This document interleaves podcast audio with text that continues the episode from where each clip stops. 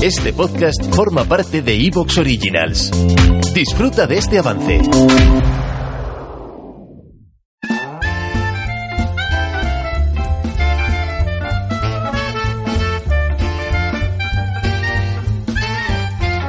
Hola amigos, aquí estamos nuevamente en La Vida como es. Les habla José María Contreras.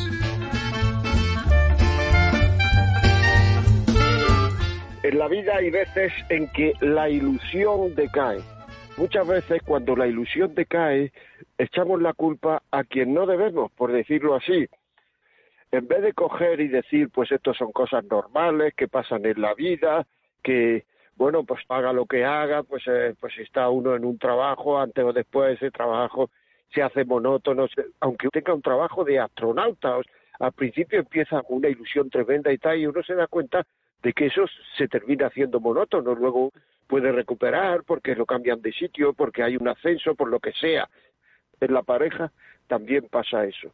Lo que pasa es que muchas veces pues le echamos la culpa generalmente al matrimonio estoy más bajo, estoy con menos ilusión, estoy aburrido, no estoy bien, no estoy bien conmigo mismo.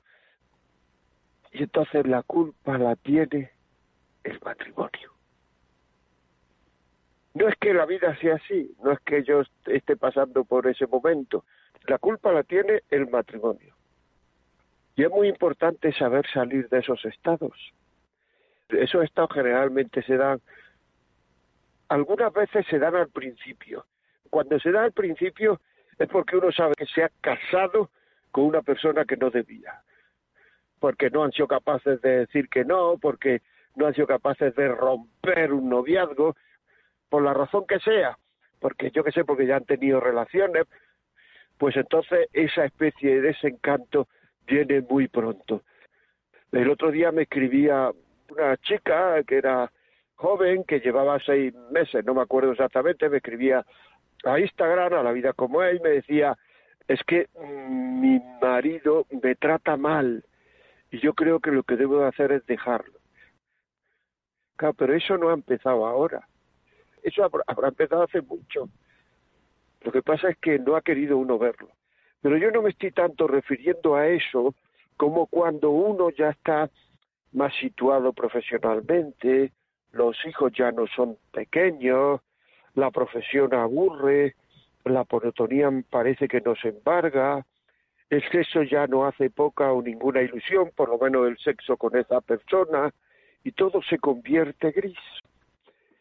Es un caso típico en el cual uno tiene que pedir ayuda. Algunas veces uno se niega a pedir ayuda y salir ileso de esa situación es muy importante porque puede echar a perder una vida, la nuestra, la de nuestros hijos, la de nuestra pareja, porque generalmente en esa situación también se da momento depresiva, es decir, que el problema no está en el matrimonio, el problema está en mí. Yo tengo que buscar situaciones en las cuales subir la vida, ilusionarme otra vez. Y entonces uno se pone... ¿Te está gustando lo que escuchas?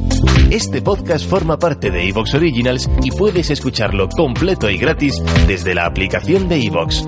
Instálala desde tu store y suscríbete a él para no perderte ningún episodio.